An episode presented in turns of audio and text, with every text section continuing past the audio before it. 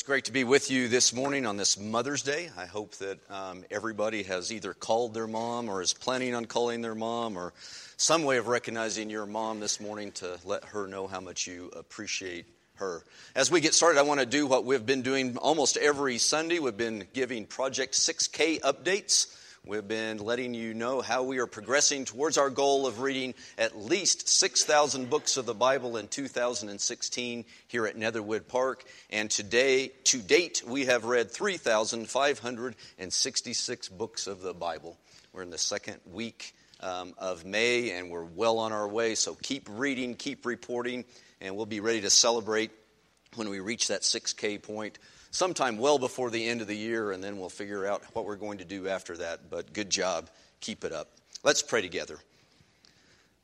Father, this is a day where we are very mindful of the moms who are among us. And Father, we just pray a special blessing on all of them. And Father, we just pray that you will help us to be children who evidence the, the very best that children can be. Father, help us to be children who bring glory and joy to you, bring glory to your name and honor to your name. Father, that's the kind of children that we want to be. And Father, today as we talk about joy, about complete joy, just pray, Father, that this will be a place where complete joy can be found. We pray this through the name of Jesus, who is the Christ. Amen. Well, in, in the weeks leading up to Mother's Day, I've been really kind of paying special attention to the moms among us. And you know what? There are moms everywhere you look among us. Um, there's all kinds of relationships here that I really hadn't thought about till I really kind of started paying attention to how many moms and children there are in our congregation. In my own family, Kathy worships here with her mom, and I worship here with my mom, and Kathy worships here with her two sons, and our daughter in law worships here with her. Should I mention my grandson? Of course, I'm going to mention my grandson, James. It, it goes lots of different ways just in our family, and there are a lot of those kind of relationships here at Netherwood Park. And I've been watching our moms interacting with their children. And some of those moms are interacting with babies, and some of those moms are interacting with their babies who are 60 plus years old, and moms are interacting with their children at all different ages. And I want you to know that this church, this body at Netherwood Park, is full of great moms, full of godly moms who are raising and who have raised their children to follow in the steps of our Lord Jesus Christ. Another way to talk about it is Netherwood Park is full of moms who are equipping and who have equipped their children to follow in the steps of our Lord Jesus Christ. So I want us to take just a moment to express our appreciation to all of our moms, and we can do this. We can let our moms know how much we appreciate them. Thank you, moms, and may God richly bless you all. Well, today we're going to talk about joy. We're going to talk about complete joy. We're going to talk about lasting joy. We're going to talk about joy that completely fills up hearts. We're going to talk about what kind of church brings complete and lasting joy to those who love the church. We're going to talk about what kind of body fills with joy the hearts of those who love the body. And I'm going to do that first by talking about my mom, talking about Wilma Lane. Many of you know my mom, and you know my mom um, in different ways in different relationships. But most of you who know my mom know that I have a great mom. She's selfless, she's generous, she's loving, and she is loyal. But you may not know this about my mom. My mom can also be extremely frustrating. She's not here, so she'll get to hear that in the next service. She can be extremely frustrating, especially when you're trying to buy her a gift, when you're trying to buy or do something for her. Extremely frustrating at Christmas time and at birthday time, and especially at Mother's Day. When my brothers and I were growing up, we had an annual conversation with my mom that went something like this Mom, what would you like for Mother's Day? And every year, my mom would reply in essentially the same way. She'd say to us, she'd look us in the eyes and say, I just want you boys to get along. Now, we weren't bad kids. In fact, we were pretty good kids, but asking a 10 year old boy and a 12 year old boy and a 14 year old boy to just get along with their brothers, that's asking for a lot. In fact, to us, it seemed completely unrealistic. Flowers, we could do that. Chocolate, no problem, we can buy that. But get along, that seemed like crazy talk. I wanted to look my mom in the eye and say, You can't be serious. But my mom was completely serious because that was her heart's desire. Her heart's desire was for the three people that she loved the most. Don't tell my dad I said that, but the three people she loved the most, her three sons, to love each other like she loved them. And she knew that if we loved each other like she loved us, we would just get along. And my mom didn't have anything against flowers, she didn't have anything against chocolate. And she graciously accepted those gifts from her boys. But my mom's heart desire wasn't for a temporary feeling of happiness. Her heart's desire wasn't for the kind of happiness that you get from a bouquet of flowers or from a box of chocolates. Instead, what my mom was looking for, what her heart's desire was for the joy that she already felt in us, the joy she already felt in her children, to be completely filled up. To be completely filled up by the way we loved each other, by the way we treated each other. She just wanted us to get along. She wanted her joy in us to be complete. And she gave us reasons why we should just get along. And those reasons also used to drive us crazy. See, she didn't say that we should get along because we would be punished if we didn't get along. Even though I can remember frequently we did get punished because we didn't get along. And she didn't say we should get along because we would be rewarded if we would just get along, although I can't remember any times. I'm sure that we did sometimes get rewarded when we did just get along. Now, what my mom said was that we should get along because of who we were. She said we should get along because of our identity. She said we should get along because of our relationships. My mom said that we should get along because family matters. See, what my mom was saying was that lanes just don't act that way. She was saying children of Wesley and Wilma Lane shouldn't act that way. What she was saying was that other children may act that way, but my children don't act that way. And she was also saying that brothers, brothers that truly love each other, brothers who truly care about each other, brothers who want the best for each other, they won't treat each other like that. Lanes get along with each other. Brothers don't treat each other like that. My joy will be complete if you boys will just get along. And that brings us to today's text. If you have your Bibles, go ahead and turn to Paul's letter to the church in Philippi. We'll be in Philippians chapters 1 and 2. There's something you need to know about this letter that Paul wrote to the church in Philippi. This is probably the most personal, it's probably the most affectionate letter that Paul ever wrote to any church. He loves the Philippians. His love and affection for the Philippians infuses every word that he wrote to them. When you get a letter that starts out like this letter, you have no doubt that the person writing it loves you, and Paul loved the church in Philippi. Just listen to some of the words that Paul wrote. Philippians chapter 1 and verse 3. He said, I thank my God every time I remember you. In all my prayers for all of you, I always pray with joy because of your partnership in the gospel from the first day until now being confident in this, that he who began a work in you will carry it on to completion until the day of Jesus Christ. Then he says in verse 7 It is right for me to feel this way about you.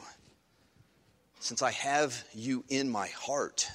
For whether I am in chains or defending and confirming the gospel, all of you share in God's grace with me.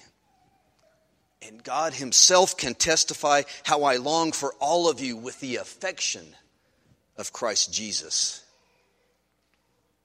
I thank my God every time I remember you. I always pray with joy because of our relationship. I have you in my heart. I long for you. Philippians is a love letter from Paul to his beloved spiritual children who are in Philippi. And like my mom, Paul also had a wish for his children. See, if the church in Philippi had asked Paul what he wanted, maybe what he wanted for Father's Day, it would have sounded a lot like what my mom wanted from her boys. Listen to Paul's heart's desire in chapter 2 and verse 1. He says, If you have any encouragement from being united with Christ, if you have any comfort from his love, if you have any fellowship with the Spirit, if you have any tenderness and compassion, then make my joy complete by being like minded, by having the same love, by being one in spirit and purpose. He says, Do nothing out of selfish ambition, do nothing out of vain conceit, but in humility, consider others better than yourselves. Each of you should look not only to your own interest, but also to the interest of others. Then he says this He says, Your attitude should be the same as that of Christ Jesus. Do you hear what Paul is saying to his children? Do you hear what Paul's wish is for his children? In effect, Paul is saying, I just want you boys and girls to get along. Paul loves the Philippians. Find, Paul finds joy in the Philippians. But Paul wants his joy to be complete in the Philippians. His heart's desire was for the joy that he had in his children to be completely filled up completely filled up by the way they treated each other. And the reasons that Paul offers for why his spiritual children should just get along are going to sound very familiar. See, he didn't say that they should just get along because they would be punished if they didn't get along. And he didn't say that they should just get along because they'll be rewarded if they do get along. And what Paul did say was that they should get along because of who they were. Should say they, he said they should get along because of their identity. He said they should get along because of their relationships. Paul said they should just get along because family matters. See, what Paul is saying is Christians don't act that way. He's saying children of God don't act that way. He's saying that other children may act that way, but God's children don't act that way. He was also saying that brothers and sisters, brothers and sisters who love each other, brothers and sisters who care about each other, brothers and sisters who want the best for each other, won't treat each other like that. Christians get along with each other. Brothers and sisters don't treat each other like that. Paul says, My joy will be complete if you boys and girls will just get along. So we have to wonder what was going on in the Philippian family? What was going on in the body of Christ at Philippi? What were they doing to each other? How were they behaving that Paul wanted stopped? How were they treating each other that wasn't Christ like?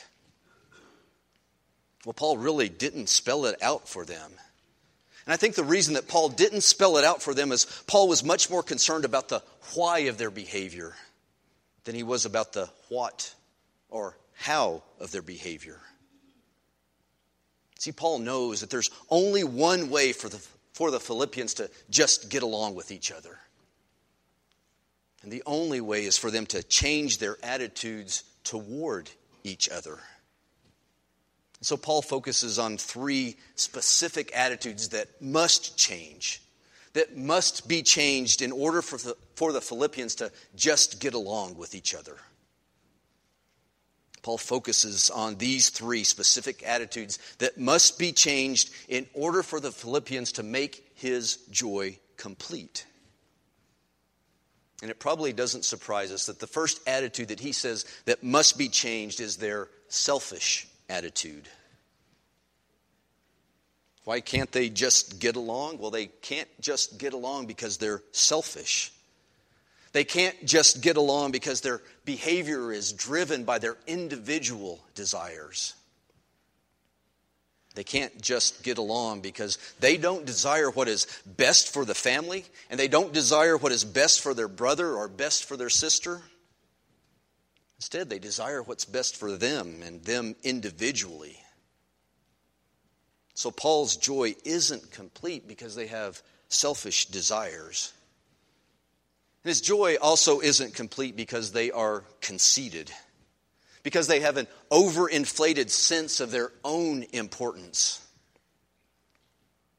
They can't just get along because their individual behavior is driven by what makes them look good, driven by what makes them look important, driven by what makes them look superior to their brothers and sisters. So instead of seeking to build up the body, instead they seek to inflate themselves.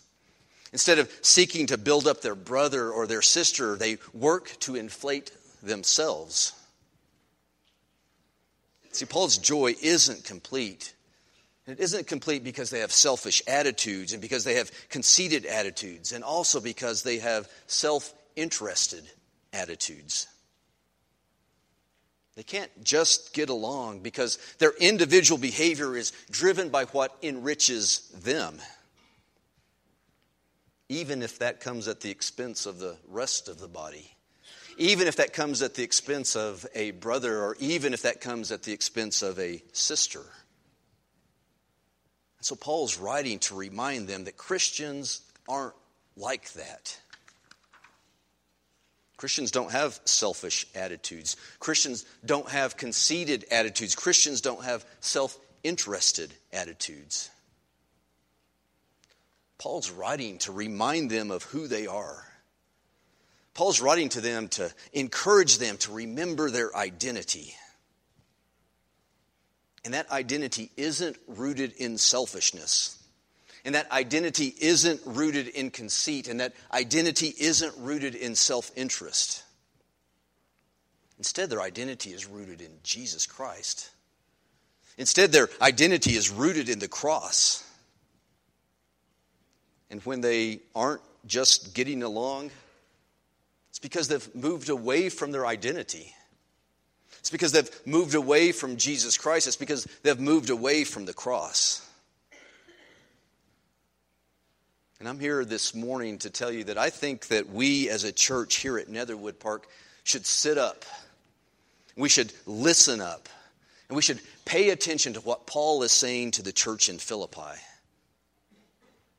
And I think that we should sit up and listen up and pay attention because I think the church in Philippi is an awful lot like the church at Netherwood Park. See, the church in Philippi was a good church, and so are we. The church in Philippi was a stable church, and so are we. The church in Philippi was a generous church, and so are we. The church in Philippi was a church that great, great, brought great joy to others, and so are we. But they were also a church that sometimes had to be reminded that they needed to just get along. And sometimes so do we. They were a church that sometimes needed to be reminded that Christians don't act like that. And so do we. And they were a church that sometimes needed to be reminded that brothers and sisters don't treat each other like that. And so do we. And so the solution that Paul offered to the church in Philippi is the solution that I offer to us this morning. It's a solution that's rooted in Jesus Christ. It's a solution that's rooted in the cross. It's a solution that's rooted in the suffering servant. It's a solution that's rooted in the Messiah who humbled himself and died. Died a death on a cross to bring life to us. It's because of Jesus Christ on the cross that we don't treat each other like that. It's because of Jesus on the cross that we don't act like other children. It's because of Jesus on the cross that we don't treat each other like other brothers and sisters treat each other. It's because of Jesus on the cross that we just get along. See, because of Jesus Christ on the cross, our family must be a place of encouragement instead of a place of discouragement. Because of Jesus on the cross, our family must be a place of comfort instead of a place of torment. Because of Jesus on the cross, our family must be a place of tenderness and compassion instead of a place of hostility or aggression. Because of Jesus on the cross, our family must be a place of love instead of a place of indifference because of Jesus on the cross, our family must be a place that's filled with a different attitude. Instead of attitudes of selfishness and conceit and self interest, it's a place where we must have the attitude of Jesus Christ. We must have the attitude of Jesus Christ, who, being in very nature God, did not consider equality with God something to be grasped, but he made himself nothing. He took on the very nature of a servant, being made in human likeness. And being found in appearance as a man, he humbled himself and became obedient to death, even death on a cross. That's why we just get along. We get along because we adopt the attitude of Christ and we humble ourselves for the sake of our brothers and sisters, even if it kills us. And with that attitude, then we are a body, then we are a church which brings complete joy. Complete joy with the attitude of the Christ who brought true joy. We'll be a body that looks like this. We'll be a, a body that has eyes that are always looking out, always looking out for the needs of others. We'll be a body that has hearts and minds that are empty of self, but are full of others. We'll be a body that has mouths that speak, but speak loving truths to others. We'll be a body that has ears, ears that listen to the concerns of others. And we'll be a body with hands, hands that are constantly serving others. We'll be a body that just gets along. We'll be a body that makes joy complete. So I'm going to ask you a couple of questions, and I want you to respond to me, and I'll stand up here until you do respond to me. Is that the kind of body you want to be? Thank you, Scott. Let me ask the rest of the people. Is that the kind of body you want to be? Is that the kind of church you want to be? I'm glad that we are on the same page. But I want to remind us that if that's the kind of body we're going to be, if that's the kind of church we're going to be, we must have the same attitude that Christ Jesus had. Though he was God, he did not think of equality with God as something to cling to. Instead, he gave up his divine privileges. He took the humble position of a slave and was born as a human being.